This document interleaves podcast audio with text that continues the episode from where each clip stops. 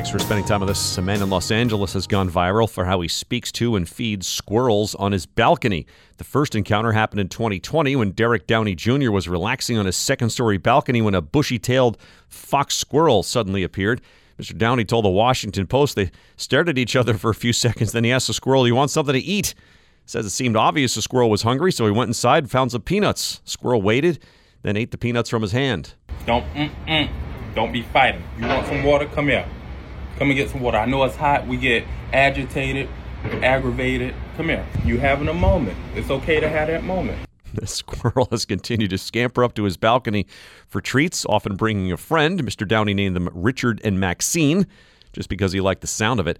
A TikTok video of him giving Richard and Maxine sips of water from a glass and tenderly telling them not to quarrel has racked up more than 26 million views. As one commenter said, he's gentle parenting the squirrels.